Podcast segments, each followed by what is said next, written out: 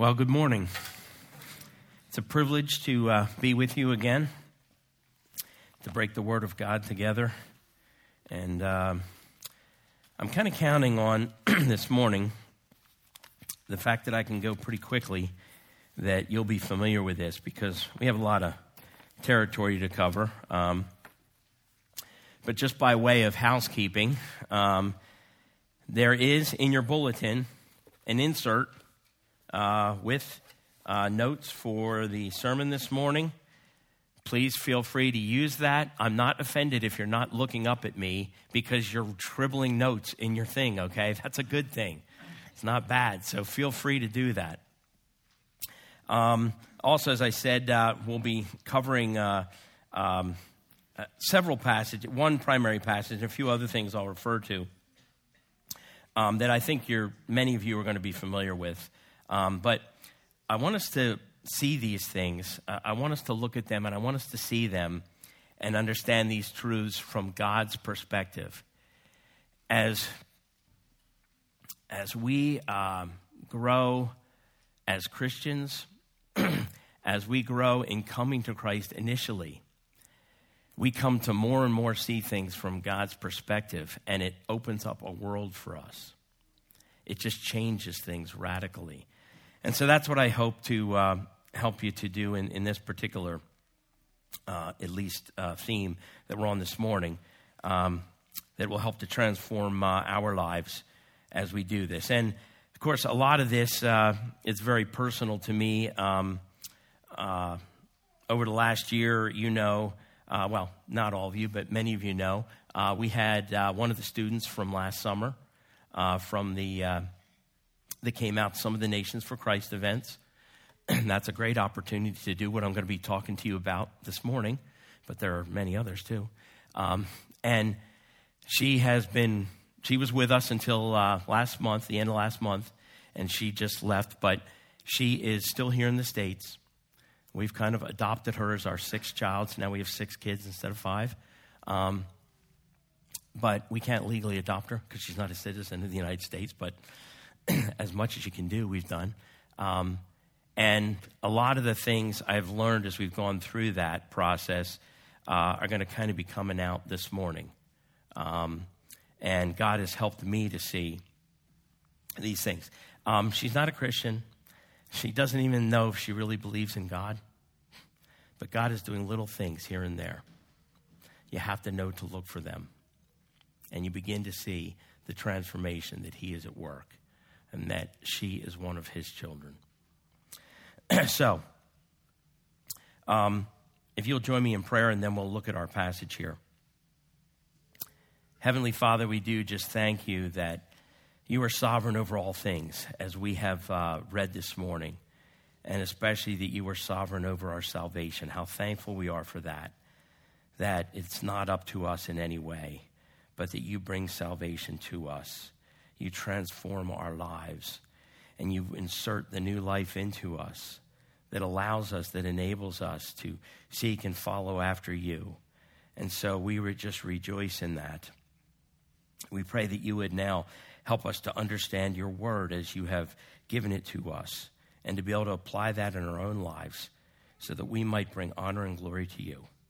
We pray in Christ's name, who's made it all possible. Amen. So if you'll turn with me to Luke 15, if you have your Bible. Um, if not, that's okay. You can just listen along. This will be our primary text today, but we'll be looking at a few other things too. Luke 15 is a very familiar passage to many of you, the passage of the prodigal son, okay, quote unquote. But it's a little bit actually more than that, and we're going to be looking at it from a little bit different perspective this morning. See, here's what Luke records for us. Now, all the tax collectors and the sinners were coming near him to listen to him. Both the Pharisees and the scribes began to grumble, saying, This man receives sinners and eats with them. Now, if you've read much of the Gospels, you know this is a recurring theme, right? The Pharisees, the Sadducees, the scribes, the religious leaders are always complaining about Jesus. He goes and eats with sinners, he hangs out with prostitutes, whatever it is, okay? So in this instance, Jesus, it says, he told them this parable, saying, What man among you, if he has a hundred sheep and has lost one of them, does not leave the 99 in the open pasture and go after the one which is lost until he finds it? When he has found it, he lays it on his shoulders, rejoicing. And when he comes home, he calls together his friends and his neighbors, saying to them, Rejoice with me, for I have found my sheep which was lost.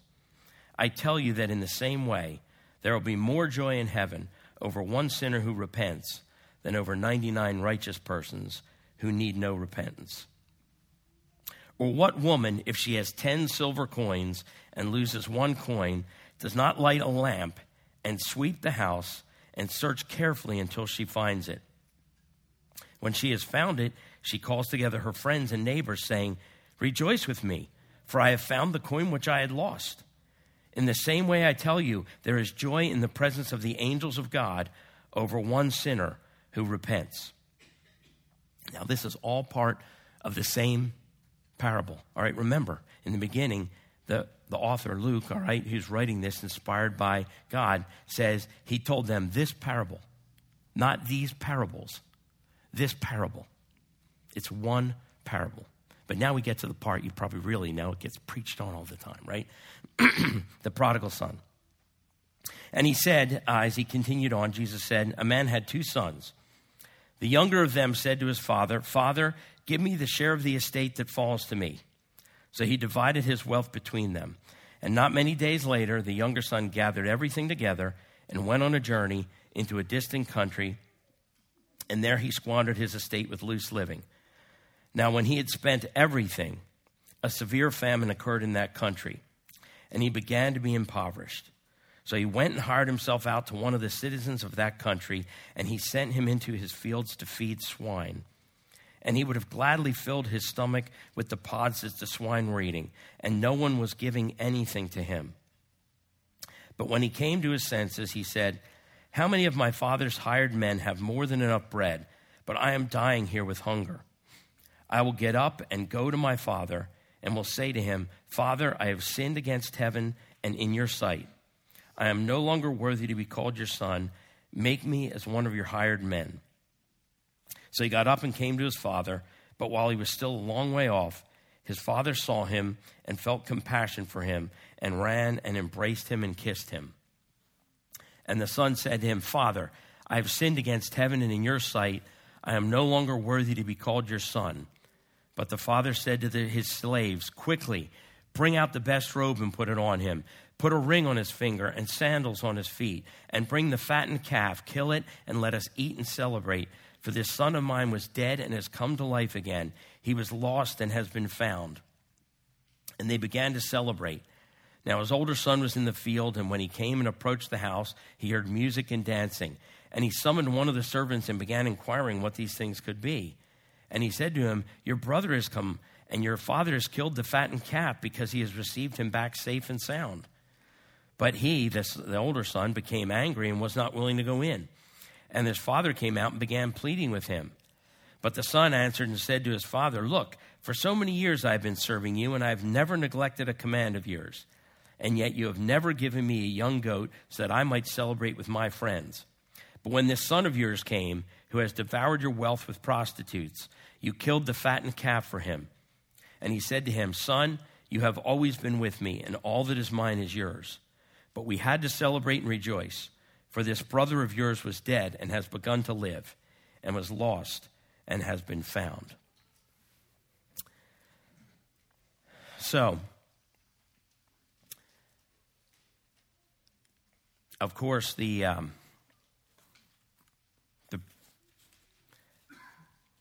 the illustration behind this passage, which most of you know already, from probably having heard it many times before is that, okay, you have the prodigal son, the sinner who goes and comes back again. He's, he's, he's the um, tax collectors and the sinners. And the older son, who doesn't want to come in, who's not rejoicing at that one changing, is like the Pharisees and the Sadducees and the scribes. and the outcome is that, hey, if you will just be left out in the cold and won't be part of the celebration if you don't want to come in. All right? That's the base of it there. But this is an actual story that Jesus is telling, and we want to look at this. Um, the first thing that we see in this parable is Jesus describing the seeking, right? Something is lost and people are seeking it. So the examples from our text a sheep is lost, the shepherd goes after it. It says that he leaves the rest of his sheep not in the corral, not even like when you say, when we say pasture, you think of the nice field behind your farmstead. The, the word is actually the wilderness. He leaves the 99 in the wilderness to go find the one. Why? Well, he probably doesn't own those sheep. He's probably tending them for somebody else. If he has to go back into town and say, I only have 99 sheep out of your 100, he's in big trouble. Even if he, own, if he does own them and he loses one, he's losing part of what he has, all right? So he goes and he seeks after it. And he seeks diligently until he finds it. Maybe it's an hour, maybe it's overnight into the next day. And he has to trust that the rest of the sheep will stay together while he finds this one and brings it back. The next one, the lady loses a coin. And she has to find that. She has 10 coins. She now only has nine. She needs that coin. So she sweeps her house and searches diligently until she finds it. and in the final example, there is the son who leaves, who goes apart and is apparently lost. You know, the father says in the end, This son of mine who is dead has come back to life. and so, these are the examples that Jesus gives us of things that are lost and have to be found. Um, and especially in the context, because what we want to look at is the people, right? That's what really matters. I mean, you're going to lose your cell phone, and you're going to spend a bunch of time trying to find it because you really need that okay? but that's nowhere near as valuable as people, okay? So that's what we want to focus on. You know, just like in Jesus' day, there were the tax collectors and the sinners. Sinners were people who were non practicing Jews. They didn't go to temple. They didn't do all the things the Pharisees and Sadducees told them to do. They were sinners. Not that the Pharisees were perfect, although some of them may have thought that. They were sinners too. But these were the people that just didn't really make much effort. Well, we have folks all around us, right? Who are the tax collectors and the sinners of our day? I mean, we have so many people that are lost. Just look at the news. Thank you. All around, we have people who don't know what they are. I don't know if I'm a boy or a girl, a man or a woman. God makes it very plain in Scripture what you are, right? In Genesis, He created them male and female. He tells us all about. People don't even know that. People don't know if they should marry a guy because they're a girl or another girl. People are lost. They don't know what to think. People are lost in your family. You may have relatives. You may have sons or daughters that are not following after Christ. They've heard a lot of things, just like the son who was raised in that household, but they've gone apart. You may have coworkers or friends. They don't know God either. They're out there struggling, just like the son after he went away. They are all around us. They may be one of those students coming in this month or next month from a country where they've never even heard about Jesus. and they need to know about him. There are people that need seeking all around us. So, how are we supposed to do that? Well, first of all, use the means at our disposal. In other words, just be yourself and use your means. You don't have to be rich, all right? You don't have to take them to Dollywood to entertain them. You don't have to take them to an expensive restaurant. If you have money and you want to take them to an expensive restaurant, fine. But if you only take them to the restaurant and you don't get to know them and tell them anything about Jesus, then really didn't do much good, did it? what are your gifts? What are you good at? Just use those. You don't have to be, you know, Elon Musk, able to solve great problems. Maybe you're just a very friendly person and you can befriend them and be a friend when they really need one. Or maybe you're quiet and shy and retired, but you really like certain things, a hobby or things you have. And you can find other people that share that. And you can begin to minister to them in their life.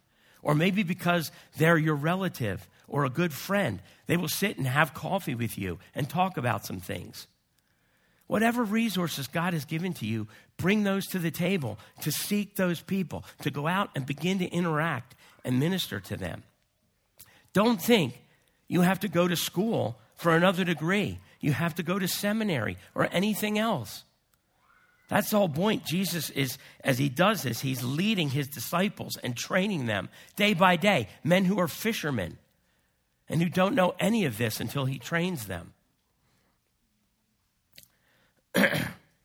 and then let's align ourselves with God's purposes. So let's pursue them with a concern for their best before God and an unconditional love for their soul. So let me say that again. Let's pursue them with a concern for their best before God. So as you're interacting with them, you want the best for them before God. All right? What God has taught you and teaches in the scriptures, you want the best for them according to that. And then love them unconditionally, love their soul. You might not be able to appreciate it very much in the beginning. They may seem so different from you that it just is almost morally repugnant. Like, how can I even sit down to coffee with this person? They are so much more different than me, so much different from what I am. But in fact, they're a human and they're a soul before God, and they may be a person that God is at work in. And in that regard, as part of the next part, the finding and saving. We're going to be, you want to be looking for people that God is at work, people that God draws you to, because He is at work. And we always want to be following where He leads. so, the second point, finding. The finding or the saving, okay? You know, we find things so that they can be used for their intended purpose. The shepherd found the lamb the sheep so that it could be used for its intended purpose. So they could shear it and get the thing and so that they could eat it one day. the woman found the coin so that she now had it. Now she had 10, she could give her tithe and still have the others, right? and the son was found. But with people, it's different. Saving people, finding people, is not just finding them, it's saving them for the glory of God and the fulfillment of His will. So let's recognize first that it is God who does the supernatural work of transforming a heart of stone into a heart of flesh. We had some great readings there um, for you uh, this morning as we led into this uh, from Ephesians chapter 2. Let me just read a little bit from Ephesians chapter 1. Blessed be the God and Father of our Lord Jesus Christ, who has blessed us with every spiritual blessing in the heavenly places in Christ just as he chose us in him before the foundation of the world, that we would be holy and blameless before him. In love, he predestined us to adoption as sons through Jesus Christ to himself, according to the kind intention of his will, to the praise of the glory of his grace, which he freely bestowed on us in the beloved. Get a drink here. See, if we know that, it makes our job so much easier. If you know that God is going before you, that He already has His people from before this world was created, that He has ordained to be His people, you have success. There'll be lots of people you talk to that don't get saved, that you don't know about. It's okay. God is in control of all that. It's not up to you. You're just called to be yourself and be there and minister with the gifts God has given you.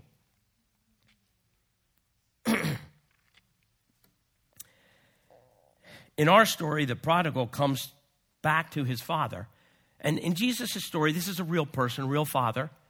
And just like the real, father, the real father is emblematic of God, the real son is emblematic of you know, the sinners or the Pharisees, etc. Uh, he comes back to his father through the word of God and through the Spirit. So he's there in that land, and it says he, he comes to his senses, but he doesn't just come to his senses like, you know, he doesn't work up a scheme. We know that this is God at work. Because someone who's scheming would say, you know what?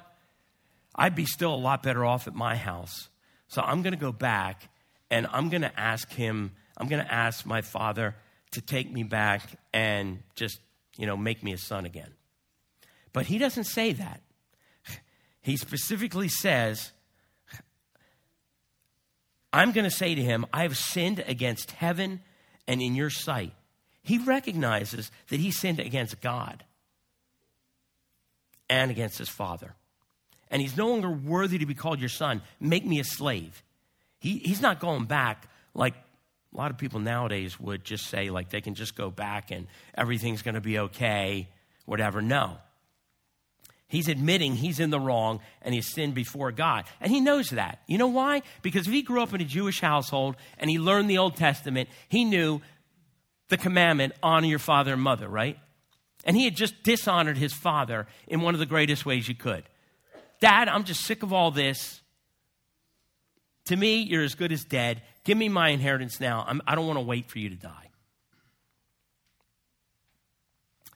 So he knows he has violated that. On top of that, you know what? It said in the Old Testament that children who are rebellious, they should be taken out and stoned to be an example. So, you know, he may not know coming back if he's going to be alive or dead eventually.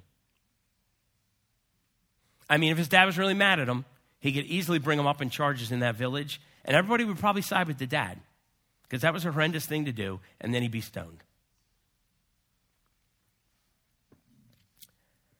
So, this is not just somebody feeling sorry for themselves and changing. No, they are convicted by God, and they are changed, and they are willing to go and admit before God and before their Father their sinfulness and their waywardness from what they've been called to do. In Luke chapter 19, just a few chapters after this, you know, if you want to turn there, you can. You don't have to. Just a brief story here, starting in verse 1. Another familiar story. Jesus entered Jericho and he was passing through, and there's a man called by the name of Zacchaeus. He was a chief tax collector and he was rich. Zacchaeus was trying to see who Jesus was and was unable because of the crowd, for he was small in stature. So he ran on ahead and climbed up into a sycamore tree in order to see him, for he was about to pass through that way. When Jesus came to the place, he looked up and said to him, Zacchaeus, hurry and come down, for today I must stay at your house. And he hurried and came down and received him gladly. When they saw it, they all began to grumble, saying, He has gone to be the guest of a man who is a sinner. Boy, that's a constant refrain. Zacchaeus stopped and said to the Lord, Behold, Lord, half of my possessions I will give to the poor. And if I have defrauded anyone of anything, I will give back four times as much. And Jesus said to him, Today salvation has come to this house, because he too is a son of Abraham. For the Son of Man has come to seek and to save that which was lost. Jesus calls this man to salvation. This man is lost. This man wants to see Jesus. I don't know how much he knows about him. He wants to see Jesus coming through town. He climbs up in a sycamore tree. Jesus calls him by name, says, Come down, we're going to your house today. Did he expect that? No. A little while later, might have been 10 minutes, might have been five hours, I don't know.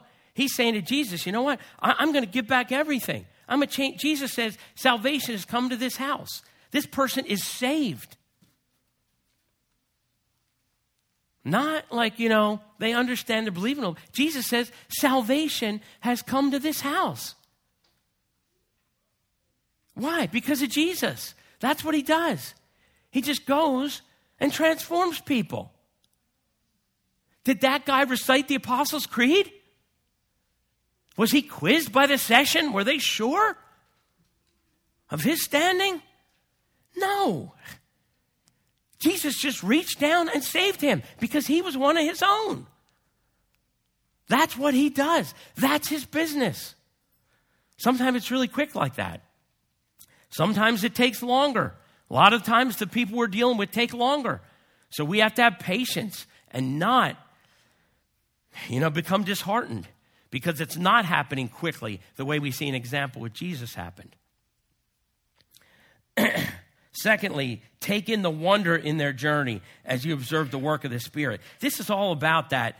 I, I, put this point in, it's all about that, like that story we just said.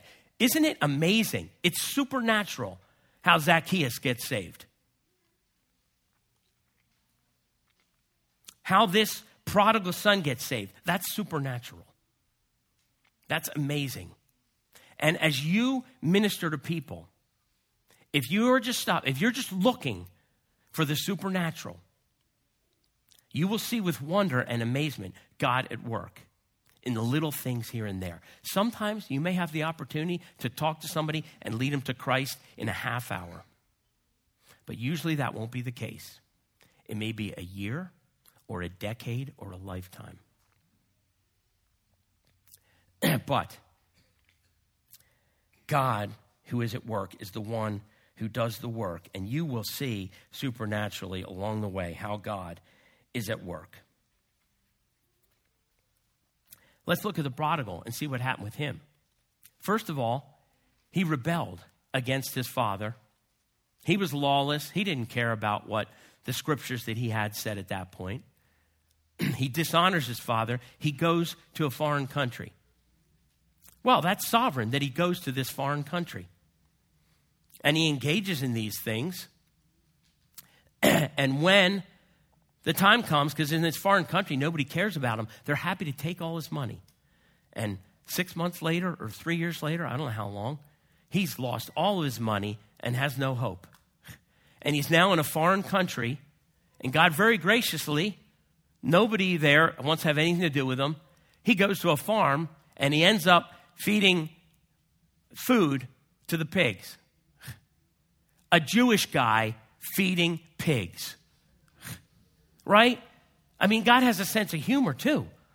But God is working to help him to bring him to the point of, wow, I have really screwed up. You know, he can't even eat the food he's giving to the pigs because they're the, the pods of the carob plant and people can't really digest them. I mean, you can try eating them, you'll probably just throw up. So he's feeding these pigs food, he can't even eat it. It's not good grain. and he's getting nothing.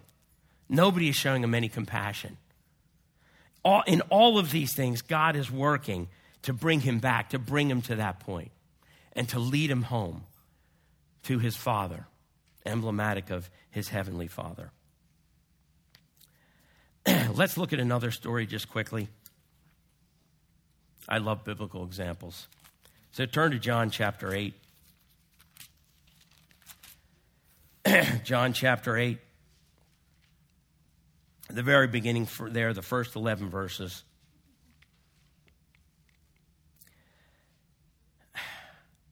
Jesus is there in Jerusalem. And he retires to the Mount of Olives, we're told. And then he comes back again the next day as he's been doing. Early in the morning, he came again into the temple, and all the people were coming to him. And he sat down and began to teach them. The scribes and the Pharisees brought a woman caught in adultery, and having set her in the center of the court, they said to him, Teacher, this woman has been caught in adultery, in the very act. Now, in the law, Moses commanded us to stone such women. What then do you say? They were saying this, testing him, so that they might have grounds for accusing him. But Jesus stooped down and with his finger wrote on the ground.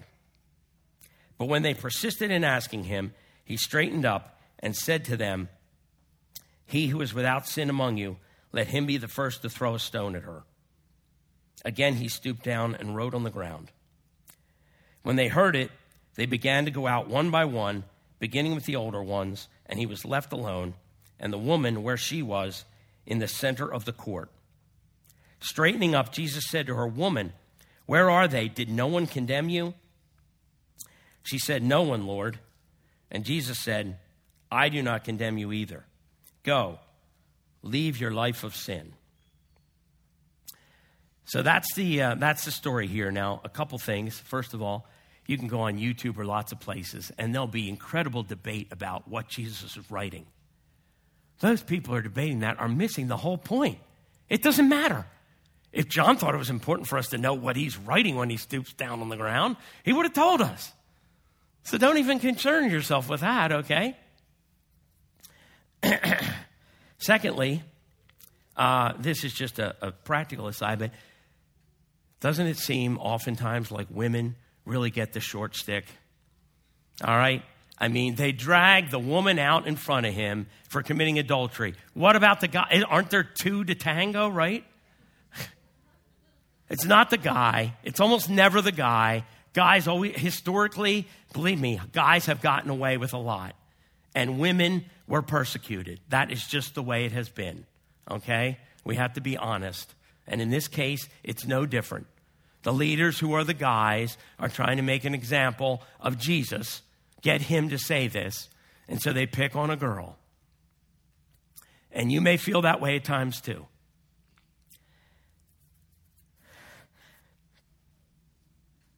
Sorry, this is really hard passage for me to get through. But if you're a woman, know that a lot of those things that you go through that are harder than what the men you look around you may be going through, that is actually God's mercy. You may not like it, you may think it's unfair. It's not unfair if it's His mercy to bring you to Him and to make you more like Him. That's what this story is about. Most people miss that. Most people would look at this and say, wow, Jesus is the ultimate lawyer. Like, I want him to get me off. Right? Because of what, he's, what he does here. And he's sitting there teaching. Just, just picture it. He's sitting there on the ground, group of people all around him, probably seated on the ground, right? He's in the middle and he's preaching to them, he's teaching them. In burst these Pharisees and throw this woman in the center. What do you think the woman looks like? She may be completely naked. She may be half naked. They caught her in the act and they throw her here in front of Jesus. They want to force him to make a decision and they want it to be crystal clear to everybody what this is about.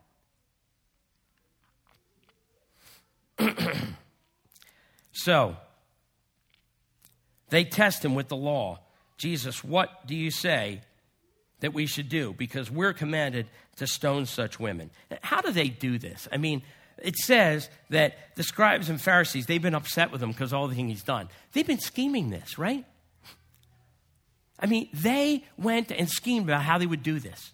Oh, I know. I know some. She is always around with the guys in town we can catch her and we can use that person. The evil of their intent. But when they throw him in the center there, uh, Jesus just stoops down and begins to write on the ground. I think he's giving them time. But they persisted because they were stubborn in asking him. What do you say then? What should be done according to the law? And he stood up and said to them, He who is without sin among you, let him be the first to throw a stone at her. You know, there were a couple things in the law. One is that whoever the witnesses were against the person, they were to be the first ones to throw a stone. Why is that? Well, because if you were going to be a true witness, you had to be willing to throw a stone to kill a person if you were going to testify against them. And the other thing was, you weren't supposed to be guilty of the same offense. If you were going to pick up a stone and, stone and throw it at somebody. So, Jesus asked them that question. Starting with the older ones down to the younger ones, they leave. They really want to catch Jesus. But they can't, in good conscience, be the first one to throw the stone. Let me ask by a raise of hands here. How many men here? How many men here? They throw a woman there, she's naked, half naked, whatever. How many of you can raise your hands and say, No, I've never committed adultery by thought, word, or deed? Yeah, that's what I thought. Neither could they. So it seemed like she was off. Jesus is a great defense attorney.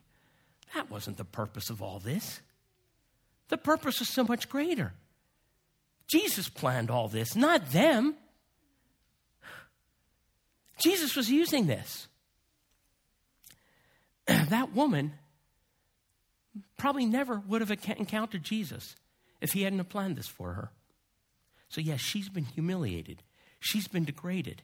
She's been caught in the act. But at the same time, she's been introduced to the Savior. And now, Jesus says, He's sitting down, he stands up. You always stand up to issue your verdict.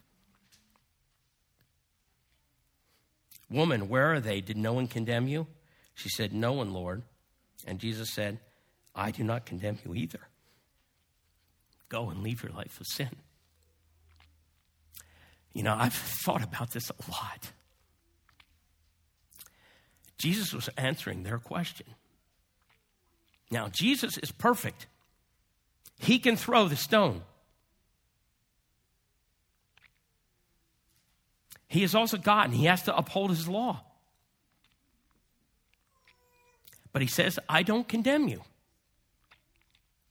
The only way I can see that Jesus can say that to that woman is if she is one of the elect, that she is one of his. That's what God did to bring that person to himself. That's what Jesus did. He's done it for all of us, maybe not in so dramatic a fashion. Be thankful if you weren't humiliated in that way. But that's what he does. My point being, God is at work in all of these ways, and we can, if we just look to see the wonder of the journey, we can see how God is at work in these ways and how God is working to save his people. And, and the final thing, of course, this doesn't need a whole lot of commentary, but from chapter 15 here, is that in all of the, these occasions, Jesus calls, he says that these people rejoice exceedingly. I mean, if you lose your cell phone, right? You tell your spouse, you tell your family, I can't find it. Whatever, somebody call my cell phone, right? And you finally find it wherever it is. Oh, it dro- dropped down in the door, you know, handle of my car or something, right? And you finally find it, and you go and you tell everybody, yeah, I found my cell phone. Great, like my life is back together again. and so we rejoice over these things, and that's okay. But what Jesus is saying is, how about the lost one who comes to salvation? All heaven rejoices at them. And so should we. We should rejoice. You know, there's the personal element. Wow, I got my cell phone or my sheep or my lost coin back. And then there's the corporate element. You tell others. You're just rejoicing, right? Wow, like this happened. Like, wow, I'm going to graduate from high school. Or wow, I got this new job, whatever it is, right? And you rejoice. You want others to rejoice with you. In the church here, we tell the church, our immediate family, right? That we rejoice in something that happens. And then finally, there's an eternal element when it comes to salvation because God has brought salvation uh, to one of his people. You know, Zechariah chapter 9, verse 9 says, and this is like fits in with our sermon from a couple weeks ago with, with Easter and uh, Palm Sunday. Rejoice greatly, O daughter of Zion. Shout in triumph, O daughter of Jerusalem. Behold, your king is coming to you. He is just and endowed with salvation, humble and mounted on a donkey, even on a colt, the foal of a donkey. He rode in on a donkey, the king, who was bringing not a the most powerful kingdom on earth to take over all the other kingdoms at that time in a physical sense, but the one bringing salvation to his people to overcome all the other kingdoms in an eternal sense. The stone cut out of the mountain that was growing to become a huge mountain that was indestructible. that was leading to many people coming to Christ and being his bride, his people, those there with him at his fellowship, uh, at, sorry, at his supper with him. So, the application, what is there for us to do? Well, here's what I want you to take from it. I ask you to consider. I hope you've you've found other things too as we've been working through this, but pursue people, not things. You know what? If you lose something, find it. That's a thing. But pursue people. Don't pursue money. Don't pursue fame. Don't pursue a huge house or whatever else you, that you think might be great. Pursue people, and God will make it worth your while. That is what He wants. Pursuing just one person makes a world of difference, be it a wayward person, a sinner, or a self righteous one, a Pharisee, okay? If, if God just leads you to pursue one person, look to Christ to direct our efforts since He is the original pursuer. You know, pray and ask Him to guide you by His Spirit to the person or persons whose lives that whom that He is at work, in which He is at work. They're around you. They will lead you. God led Lisa and I this past year to this one girl. We interacted with a lot of people. God just told us, focus on this one girl. So we did. It's going to be a long haul. I don't know how many years. Maybe she'll go back to Russia. Maybe we'll be ministering cross continents. I don't know. but find that person that God is calling you, or persons. Maybe you're really skilled and you can be working with 10. and secondly, as part of that, do not look with the eye of the flesh. Don't look for the person that's well off. Don't look for the handsome person, whatever else, okay? You look with the eye of God, the eye of faith that trusts in the supernatural.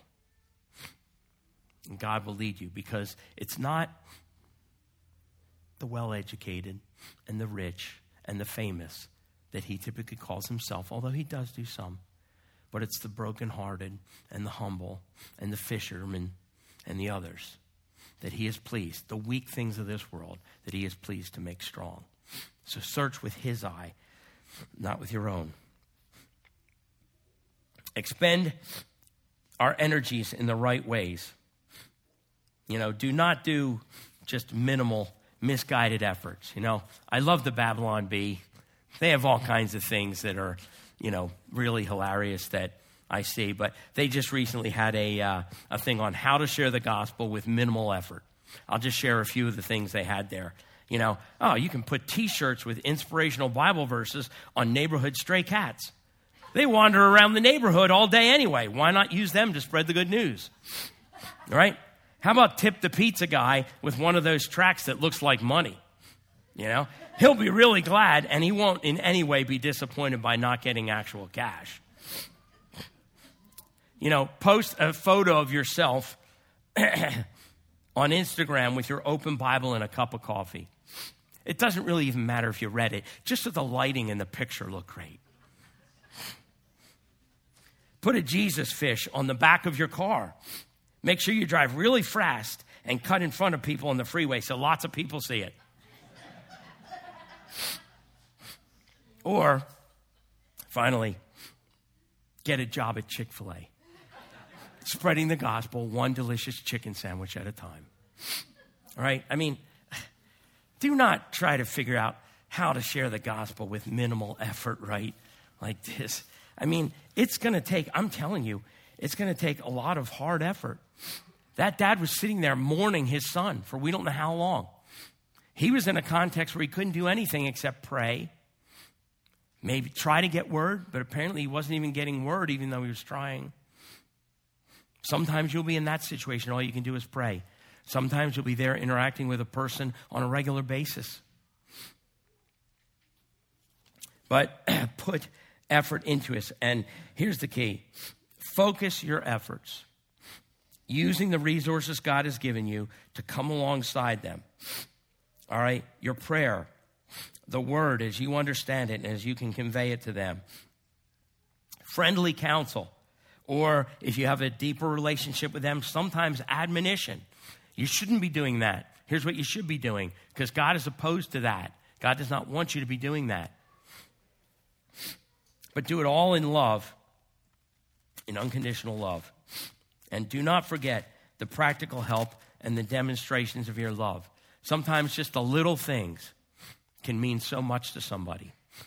It requires effort from you, yes. You have to go to the store, find that card, or pick out that pair of shoes because they don't have a good pair of shoes, whatever it is, and then make time to go and take it to them and interact.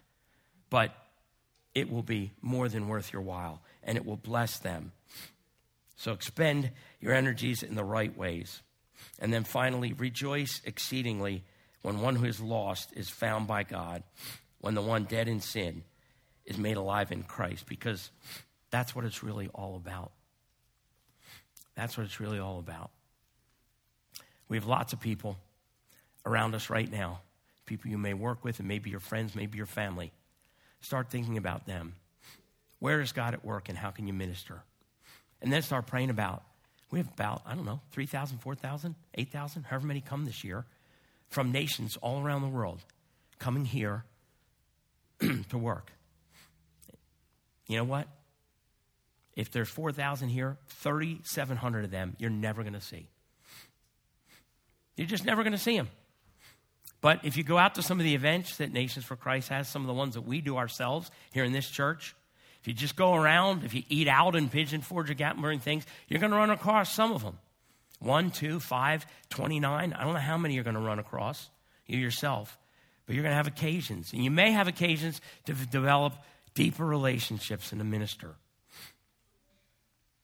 Regardless, look for God at work in places. And then come alongside and say, God, how are you going to use me to do this? Because, God, there are many prodigals out there that you want to draw back to yourself. Please use me to do that. Let's close in prayer. Heavenly Father, when we look at your word, it's just astounding.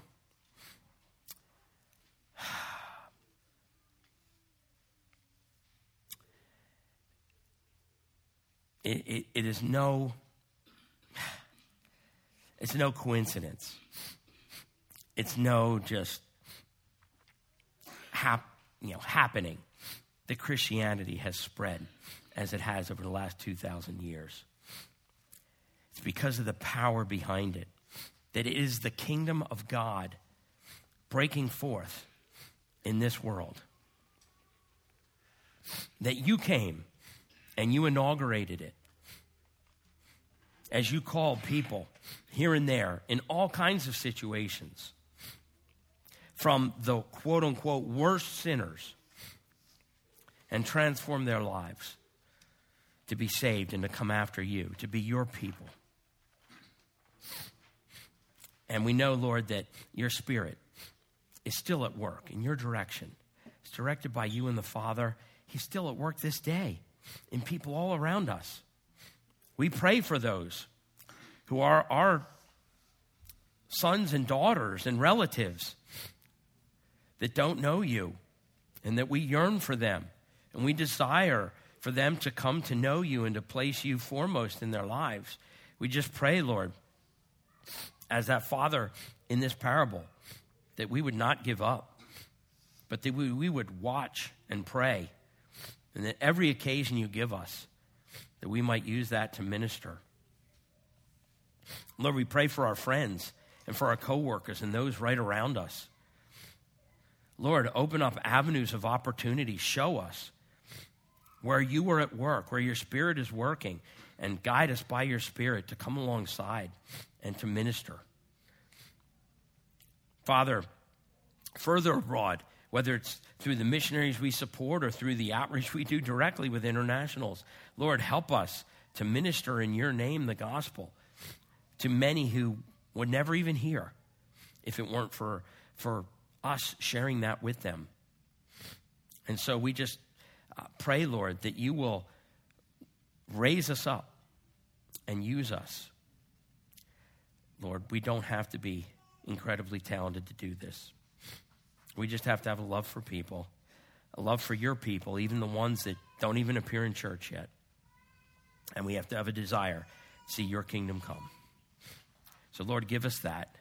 Grant us that, that we might honor you and that you might be glorified and praised, and that there might be just incredible rejoicing in the kingdom of God as each soul comes to you. We thank you for this in Christ's name. Amen.